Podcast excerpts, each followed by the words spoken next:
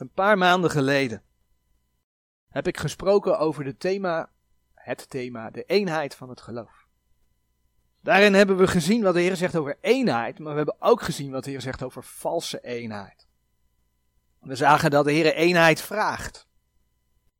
Maar ook dat de Heer laat zien dat die eenheid gebaseerd hoort te zijn op de waarheid van Gods woord. En zodra je die eenheid dan baseert op de, op de waarheid van Gods woord, spreekt de Heer over de eenheid van het geloof. Dat hoort de basis te zijn. Eukumene is een vorm van valse eenheid. Omdat mensen streven naar een eenheid van groepen mensen die, ja, die niet één zijn in de leer van het woord van God. Men is bezig met, met lief zijn voor elkaar. Dat is eigenlijk waar het dan op draait. Ook hebben we aan de hand daarvan toen gezien dat we als bijbelgelovende gemeente niet kunnen samenwerken met kerken of groeperingen die Gods woorden verwerpen, die de nieuwe vertalingen aanhangen. En daardoor vroeg of laat, want dat is toch wat je bijna kerkelijk breed ziet gebeuren, die ecumenen gaan nastreven.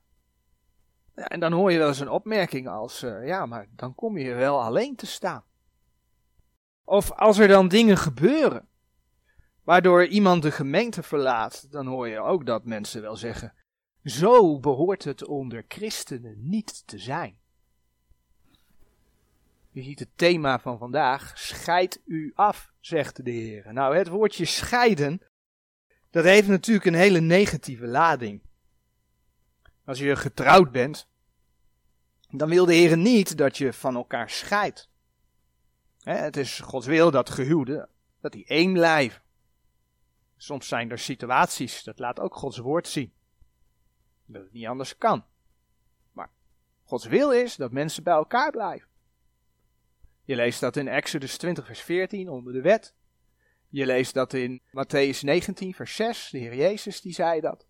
Je leest het in 1 Korinthe 7, vers 10 in de brief aan de gemeente. De Heere God is daar duidelijk over. Nou, sommige mensen zijn zo doordrongen van die waarheid.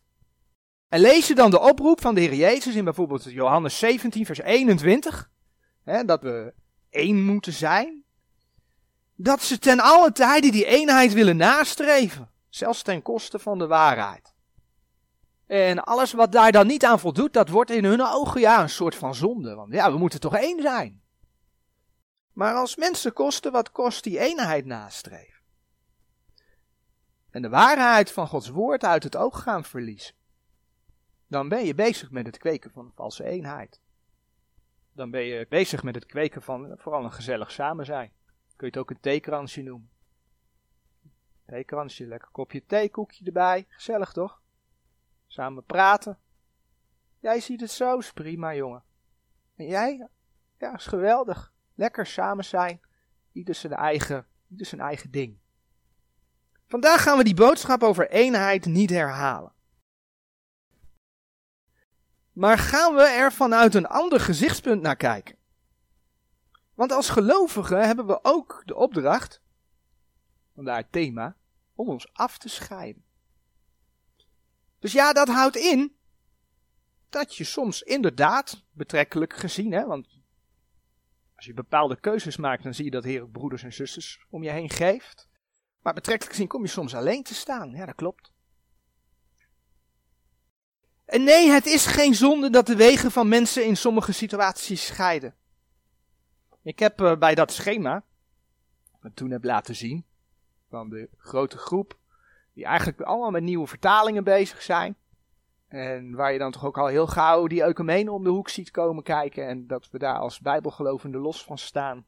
Heb ik toen de toelichting gegeven dat dat niet hoogmoed is, dat we daar zo los staan daarnaast. Maar dat dat, ja, hè, absoluut niet, want wij zijn niet beter.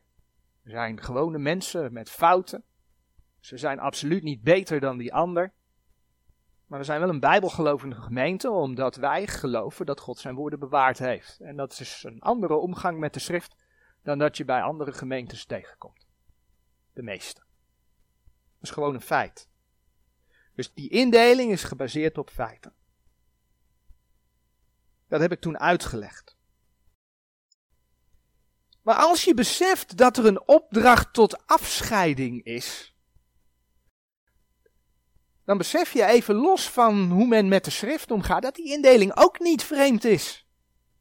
Want als je een opdracht tot afscheiding hebt en niet mee te gaan met de massa, dan is het dus niet vreemd dat gelovigen zich in een zekere zin afzonderen. Dat is niet vreemd. De Bijbelse opdracht tot afscheiding vinden we heel duidelijk verwoord in het schriftgedeelte dat we gaan lezen, 2 Korinthe 6. 2 Korinthe 6, vers 14 tot en met 18.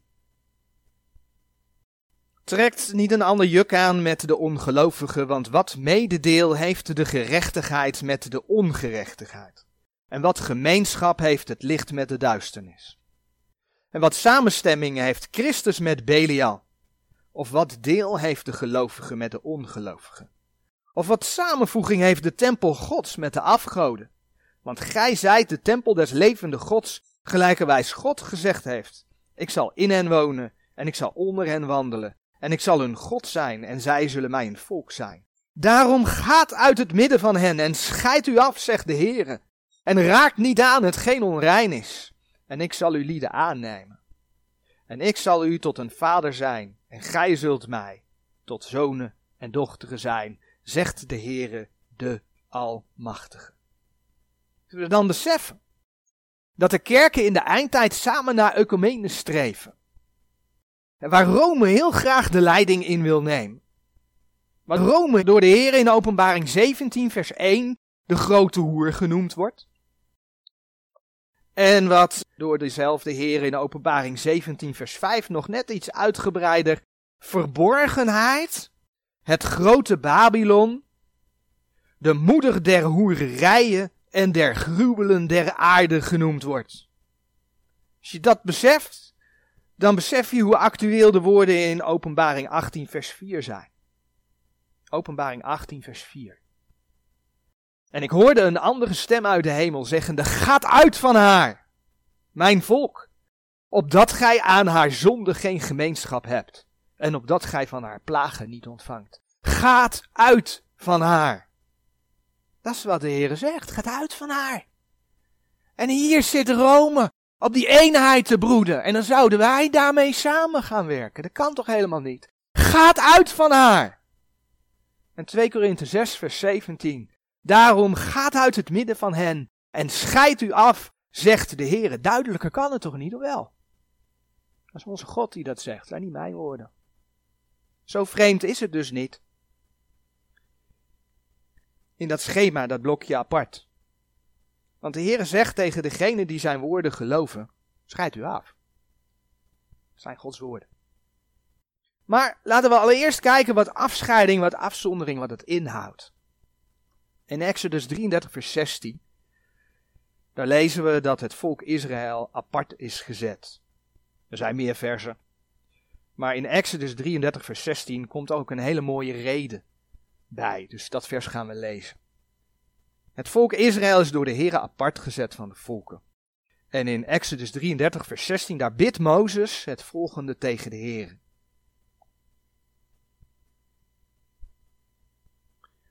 Want waarbij zou nu bekend worden dat ik genade gevonden heb in uw ogen, ik en uw volk?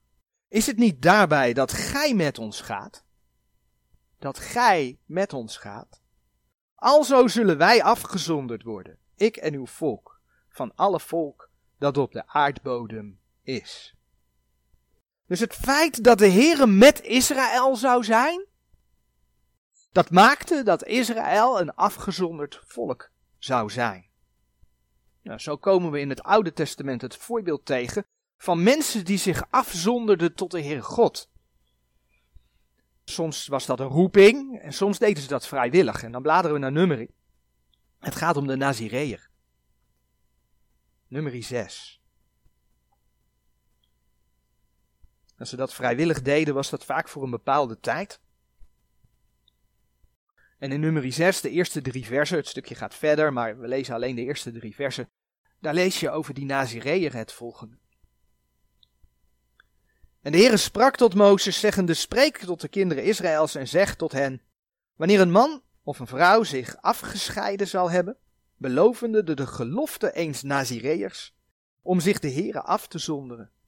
Van wijn en sterke drank zal hij zich afzonderen. Wijn edik en edik van sterke drank zal hij niet drinken. Nog enige vochtigheid van druiven zal hij drinken. Nog verse of gedroogde druiven eten. En als je verder leest, zie je dat dat nog even doorgaat.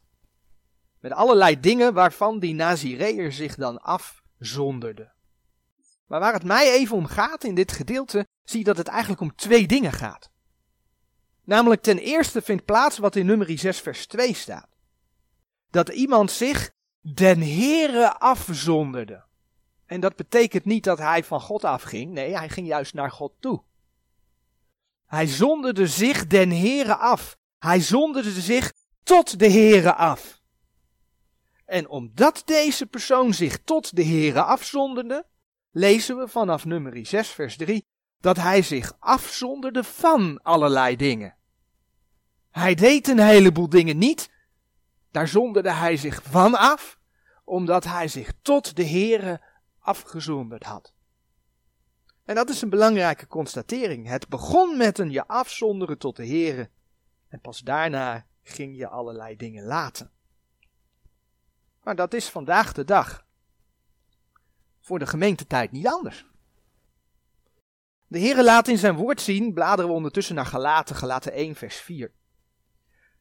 De Heer laat in zijn woord zien dat hij je als mens, als je tot geloof komt, dat hij je uit de wereld trekt om je te redden. In Galaten 1 vers 4, daar staat geschreven. Die zichzelf gegeven heeft voor onze zonde, opdat hij ons trekken zou uit deze tegenwoordige boze wereld naar de wil van onze God en Vader. De wereld ligt in het boos. En dat betekent dat je van nature, als je geboren wordt als mens, dan sta je, Efeze 2 vers 2, onder de overste van de macht der lucht. En wat betekent dat? Johannes 8 vers 44 is daar een voorbeeld van. Dan is de duivel jouw vader. Van de natuurlijke mens die nog niet zijn leven aan God heeft gegeven, ja, die heeft ook een geestelijke vader, dat is de duivel. Je staat onder de overste van de macht der lucht. Maar doordat de Heer Jezus voor je zonde gestorven is, en als je dat voor je leven geaccepteerd hebt, dan word je dus door de Heer uit die boze wereld getrokken. Je, wordt dan, je bent dan vrijgekocht. En dan word je Gods kind. Dan wordt de Heere God je vader. Krijg je de geest der aanneming, zegt Romeinen 8, vers 15 en 16, waardoor je kunt roepen, Abba, vader. En de Heere God heeft je op dat moment apart gezet, want hij heeft je uit die wereld gehaald. Maar dat is dus waar het als kind van God begint. En dan ga je de Heer navolgen. En een van de dingen die je dan gaat doen, is dat je ook wilt leven tot de eer van zijn naam. Hij heeft je vrijgekocht. Hij heeft je gered. Dan wil je ook tot eer van hem leven. Dan wil je niet wereldgelijkvormig zijn in Romeinen 12, vers 1 en 2. Ik bid u dan, broeders, door de ontfermingen Gods, dat gij uw lichamen stelt tot een levende, heilige en gode welbehagelijke offerande, welke is uw redelijke godsdienst.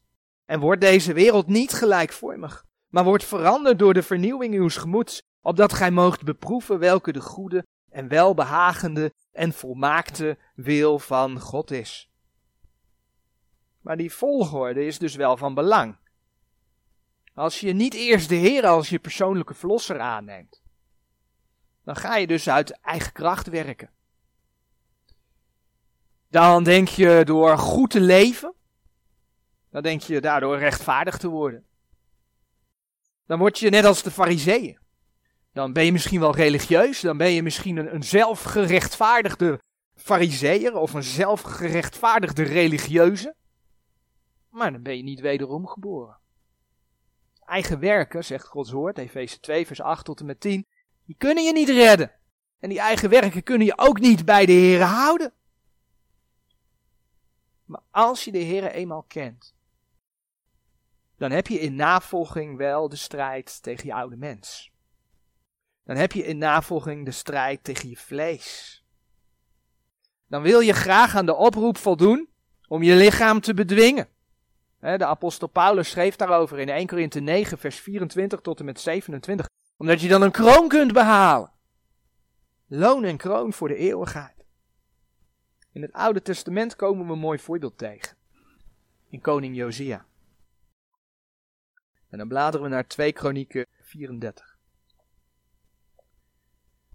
Koning Josia die volgde zijn goddeloze vader Ammon op. En dat kun je lezen in 2 Kronieken 33, vers 25. En koning Josia, die zocht al heel jong de Heer. En dan lees je in vers 2 en 3 van 2 Kronieken 34 het volgende. 2 Kronieken 34 vers 2. En hij deed wat recht was in de ogen des Heren en wandelde in de wegen van zijn vader David en week niet af ter rechter nog ter linkerhand. Want in het achtste jaar zijn regering, toen hij nog een jongeling was, begon hij de God van zijn vader David te zoeken. En in het twaalfde jaar begon hij Juda en Jeruzalem van de hoogte en de bossen en de gesneden en de gegoten beelden te reinigen. Het ging me even eigenlijk tot het uh, eerste deel van vers 3 nog. Op het tweede deel kom ik zo terug. Als eerste zocht hij God. En dan lees je in 2 Kronieken 34 vers 8 dat hij de tempel gaat herstellen. En dat het wetboek van de Here teruggevonden wordt. En dan wordt dat gelezen en dan lees je dat de koning zich verootmoedigt. Hij verootmoedigde zich. In 2 Kronieken 34 vers 19. Daar lees je bijvoorbeeld. Het geschiedde nu als de koning de woorden der wet hoorde, dat hij zijn klederen scheurde. Dus hij bedreef rouw, want hij hoorde de woorden van God en hij wist hoeveel er mis was. Maar vervolgens hield hij dat niet voor zichzelf en zorgde hij ervoor dat het hele volk die woorden van God te horen ging krijgen. In uh, 2 Kronieken 34 vers 29 en 30. Daar lezen we. Toen zond de koning heen en verzamelde alle oudsten van Juda en Jeruzalem. En de koning ging op in het huis des heren en al de mannen van Juda en de inwoners van Jeruzalem, met schaders de priesters en de levieten en al het volk, van de grote tot de kleine toe. En men las voor hun oren al de woorden van het boek des verbonds, dat in het huis des heren gevonden was. En dan maakte hij een verbond tussen het volk en de heren, vers 31. Josia ging het paascha weer houden. 2 Kronieken 35 vers 1. En zo ontstond er onder Josia een heuse reformatie, een heuse opwekking. Op basis van oprecht geloof in de woorden van God. Maar Josia herstelde dus niet alleen de dienst van de Heeren. Hij rekende ook af met de afgoden. En dan kom ik terug bij vers 3 van 2 Kronieken 34. Want dan lezen we in uh, het tweede deel van vers 3. En in het twaalfde jaar begon hij Juda en Jeruzalem van de hoogte en de bossen en de gesneden en de gegoten beelden te reinigen. En men brak voor zijn aangezicht af de altaren der Baals en de zonnebeelden die omhoog boven dezelfde waren, hieuw hij af. De bossen ook en de gesneden en gegoten beelden verbrak en vergruiste en verstrooide hij op de graven dergenen die hun geofferd hadden. En de beenderen der priesters verbrandde hij op hun altaren en hij reinigde Juda en Jeruzalem. En dan lezen we nog in eh, vers 33 van 2 Kronieken 34. Vers 33. Josia dan deed alle gruwelen weg uit alle landen die der kinderen Israëls waren. En maakte alle die in Israël gevonden werden te dienen, te dienen de Heere hun God. Al zijn dagen weken zij niet af van de Heere, de God hunner vaderen, na te volgen. Josia die keerde zich in de eerste plaats tot God, leefde zijn woorden na, maar wilde dus ook afrekenen met de wereld en de afgoden. Hij scheidde zich af tot God en hij scheidde zich van de wereld af. En de zegen die dat teweeg bracht, daarvan hebben we in 2 Kronieken 34 vers 33 net gelezen. Josia die zonderde zich af van alle gruwelen. Dat had te maken met goddeloosheid, met afgoderij. Maar daarover hebben wij ook in 2 Korinthe 6, vers 14 tot en met 18 gelezen. Een gedeelte dat heel vaak bij een huwelijk aangehaald wordt. te laten zien dat een gelovige niet moet huwen met een ongelovige. En dat is waarheid. Dat laat de Heer zien. Maar het gaat veel verder dan een huwelijk. Je kunt als wederom geboren gelovige namelijk niet één zijn met de wereld. In uh, Jacobus 4, vers 4 lezen we bijvoorbeeld het volgende. Jacobus 4, vers 4. Overspelers en overspeelsters, weet gij niet dat de vriendschap der wereld een vijandschap Gods is? Zo wie dan een vriend der wereld wil zijn, die wordt een vijand Gods gesteld. Laten we doorbladeren naar 1 Johannes 2, vers 15 tot en met 16. Wat uit die versen blijkt, is dat je niet en de wereld en de Here kunt dienen. Dat kan niet. 1 Johannes 2, vers 15 en 16. Hebt de wereld niet lief, nog hetgeen in de wereld is. Zo iemand de wereld lief heeft, de liefde des vaders is niet in hem. Want al wat in de wereld is, namelijk de begeerlijkheid des vleeses, de begeerlijkheid der ogen en de grootsheid des levens, is niet uit de Vader, maar is uit de wereld. Nu is dit enerzijds iets dat eigenlijk automatisch gaat. Je hoeft er eigenlijk niets voor te doen. De geestelijke wereld, die proeft namelijk dat je een kind van God geworden bent. Die geestelijke wereld die proeft dat God jou uit de wereld getrokken heeft. En je stinkt voor de wereld. Daar komt het eigenlijk op neer. Je bent een goede reuk voor Christus, maar je stinkt voor de wereld. In Johannes 15, vers 19. Het evangelie van Johannes. Johannes 15, vers 19, daar lezen we. Indien gij van de wereld waart, zo zou de wereld het hare lief hebben. Doch omdat gij van de wereld niet zijt, maar ik u uit de wereld heb uitverkoren, daarom haat u de wereld. Als u op zondag trouw naar de gemeente gaat, als je trouw je Bijbel leest, als je niet meedoet met bepaalde feesten, ja, weet je, dan vindt de wereld jou maar raar. De wereld haat je omdat je een kind van God bent. Anderzijds zagen we reeds dat je als gelovige een opdracht hebt om niet wereldgelijkvormig te worden. En dat heeft er dan mee te maken dat je nog steeds met je vlees te maken hebt. Dat vlees dat aan je trekt om toch maar eens even met de wereld mee te doen.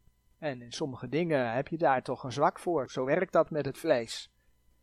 En dan zegt de Heer in 2 Korinthe 6 vers 17, de tekst die we vanmorgen gelezen hebben.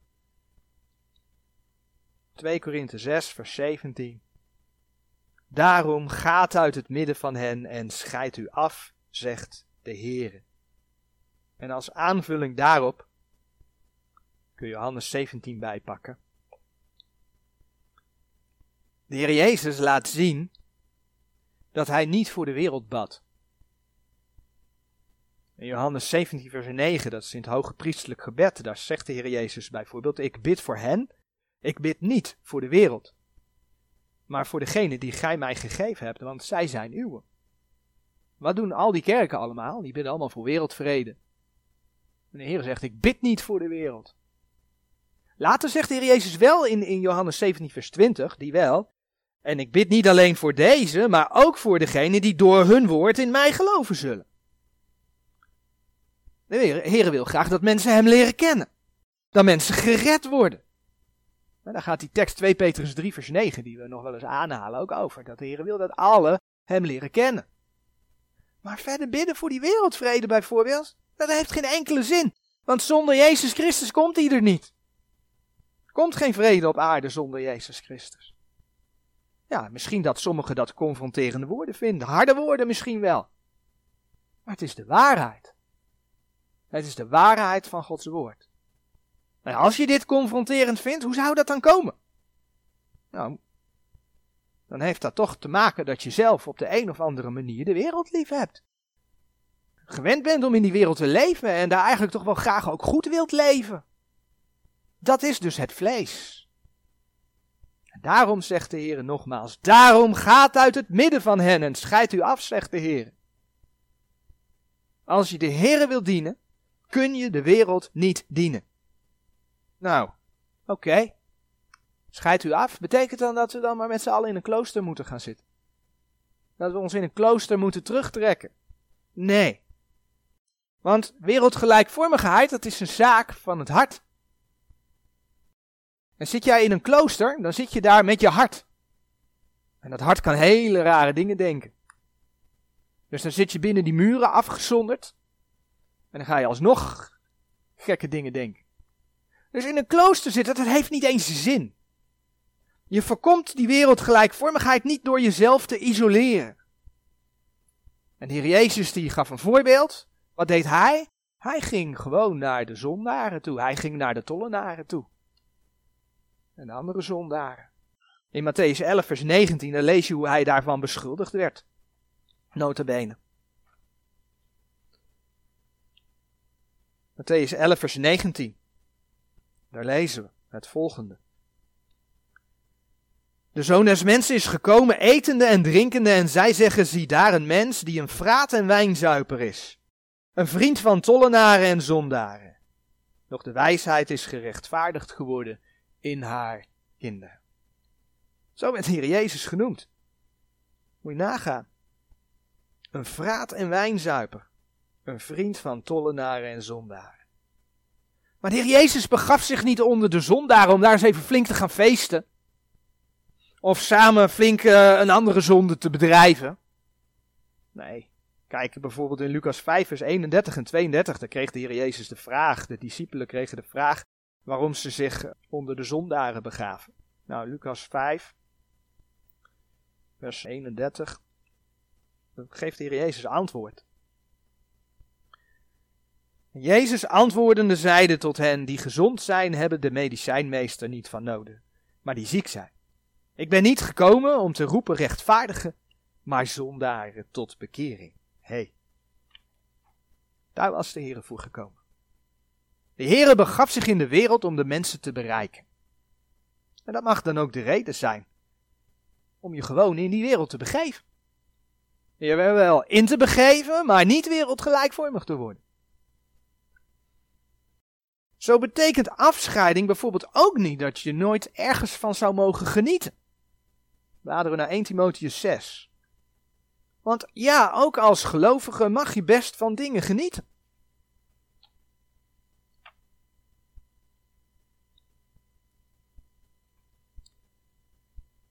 Hoe de rijken in Gods woord ook gewaarschuwd worden.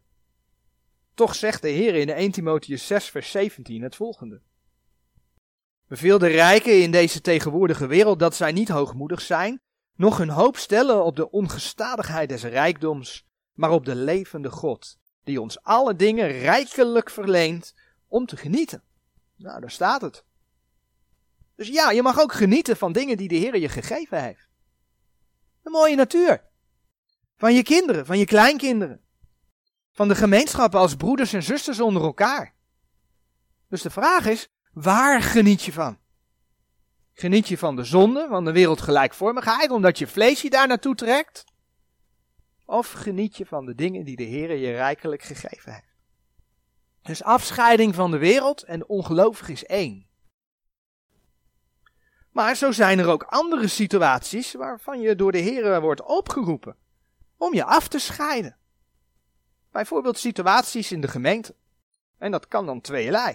Enerzijds kan er sprake zijn van zonde, anderzijds kan er sprake zijn van dwaalleer. Nou, 1 Korinthe 5 is een gedeelte waar in eerste instantie hoererij besproken wordt, maar er worden meerdere zondes genoemd in dat gedeelte. 1 Korinthe 5 vers 1 tot en met 13.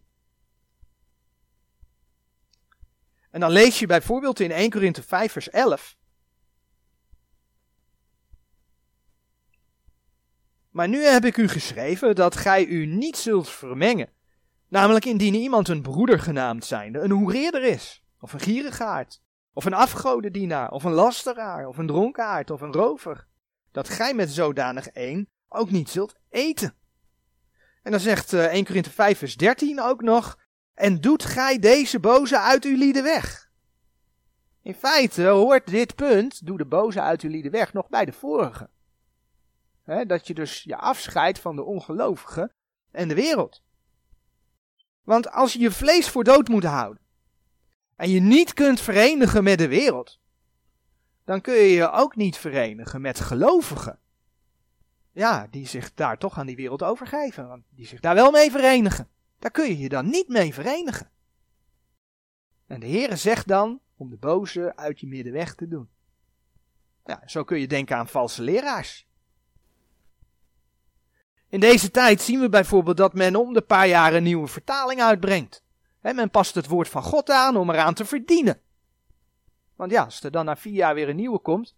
en je maakt het eerste exemplaar ook nog lekker duur. minimaal 30 euro. En als die dan zoveel keer duizend verkocht wordt, dan kun je nagaan hoe dat laadje rinkelt. Ze dienen hun eigen buik, zegt Filippenzen 3, vers 18 en 19. Filippenzen 3, vers 18 en 19. Want velen wandelen anders, van de welke ik u dikmaals gezegd heb, en u ook wenende zegt dat zij vijanden van het kruis van Christus zijn. Welker einde is het verderf, welker God is de buik, en welke heerlijkheid is in hun schande, de welke aardse dingen bedenken. Nou, en dan zie je in 1 Timotheus 6, vers 5 dat dat aangevuld wordt met wijkt af van de zulke. Laten we het toch maar even lezen, want dan heb je het met eigen ogen gezien. 1 Timotheus 6, vers 5. 1 Timotheus 6, vers 5. Het stukje gaat ook over dwaalleraars en dan zegt vers 5 verkeerde krakelingen van mensen die een verdorven verstand hebben en van de waarheid beroofd zijn menende dat de godzaligheid een gewin is. Wijk af van de zulke. Maar ook Romeinen 16, vers 17 en 18 zijn duidelijk. Romeinen 16, vers 17 en 18.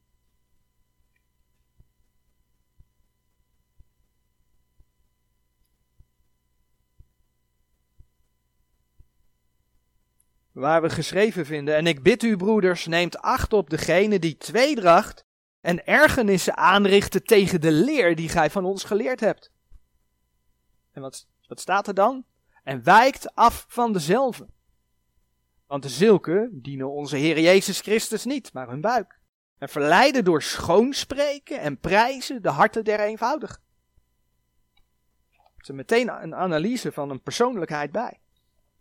Als mensen het niet eens zijn met de leer van de Heer voor de gemeente van deze tijd. En die daar tweedracht door gaan zaaien. Die daar tegen ingaan, bewust tegen ingaan. Dan zegt de Heer dus, wijkt af van dezelfde.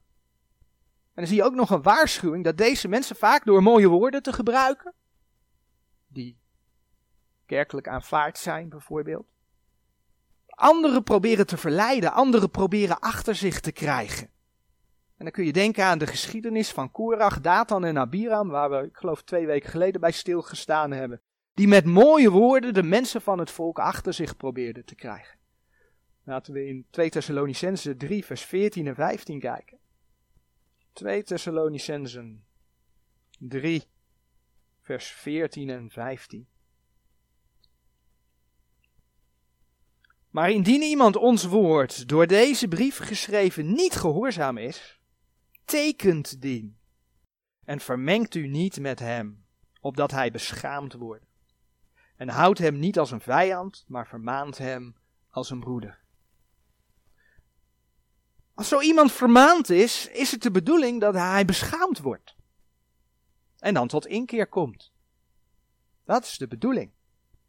Maar door met mooie woorden de mensen achter zich te krijgen, weet je, dan gaat die beschaamdheid nooit komen. Want ja, ach, weet je, die ziet het toch ook zo en die ziet het ook zo. De persoon rechtvaardigt dan zichzelf. En om dat te voorkomen, zegt de Heer, vermengt u niet met hem en wijkt af van dezelfde. En zo zien we hoe de Heer duidelijke aanwijzingen geeft om in bepaalde situaties jezelf af te scheiden. En ja, weet je, dat doet soms zeer. Dat doet soms zeer. Maar kijk wat de Heer Jezus in Lucas 6, vers 22 en 23 zei. Het zijn weliswaar versen voor het kruis van de Heer Jezus die in het kader van het Koninkrijksevangelie staan. Maar geestelijk gezien zijn deze versen heel goed toepasbaar op deze gemeentetijd. Wordt ook over loon gesproken. Nou, als gemeentelid werk je ook aan loon. Lucas 6, vers 22 en 23. Zalig zijt gij wanneer u de mensen haten, en wanneer zij u afscheiden en smaden, en uw naam als kwaad verwerpen, om des zoons des mensen wil. Verblijd u in die dag. Ja, en wij voelen het als pijn, en dan zegt de Heer, verblijd u in die dag. En zijt vrolijk, want zie uw loon is groot in de hemel, want hun vaders deden desgelijks de profeten. Er is helemaal geen nieuws onder de zon. Zo ging het ook met de profeten. Valse profeten werden door het volk verheerlijkt. En de profeten die namens God spraken, ja, die boodschap was vaak niet zo lekker voor het volk. Die werden gestenigd of geslagen of gedood, noem het maar op. Zalig zijt gij wanneer u de mensen haten en wanneer zij u afscheiden en smaden. En uw naam als kwaad verwerpen, om des zoons des mensen wil.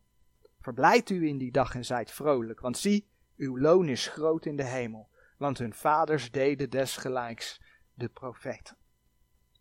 Ik wil graag met één voorbeeld van afscheiding eindigen. En dat is namelijk het voorbeeld dat het werk van de Here doorgang vindt. Ook dan vindt er afscheiding plaats. Als je met z'n allen op een kluitje blijft zitten, dan komt het woord van God niet de wereld in. En zo lezen we bijvoorbeeld in Galaten 2.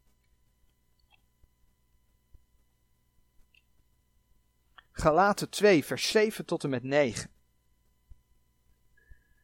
Het volgende.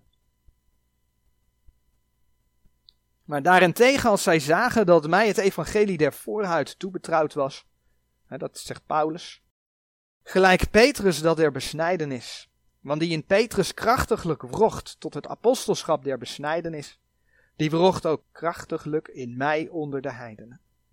En als Jacobus en Kefas, dat is Petrus, en Johannes, die geacht waren pilaren te zijn, de genade die mij gegeven was, bekende, gaven zij mij en Barnabas de rechterhand der gemeenschap, opdat wij tot de heidenen en zij tot de besnijdenis zouden gaan. Dat is een hele andere situatie. Maar ook een situatie dat broeders uit elkaar gaan. In dit geval zodat het woord van God doorgang vindt. Hier gingen er drie naar de Joden, de besnijdenis. En er gingen twee naar de heidenen. Nou, in de beginperiode van de gemeente, dan bladeren we naar Handelingen 13. Toen er ook nog profeten waren, lezen we dat er het volgende gebeurde. Handelingen 13, de eerste drie versen.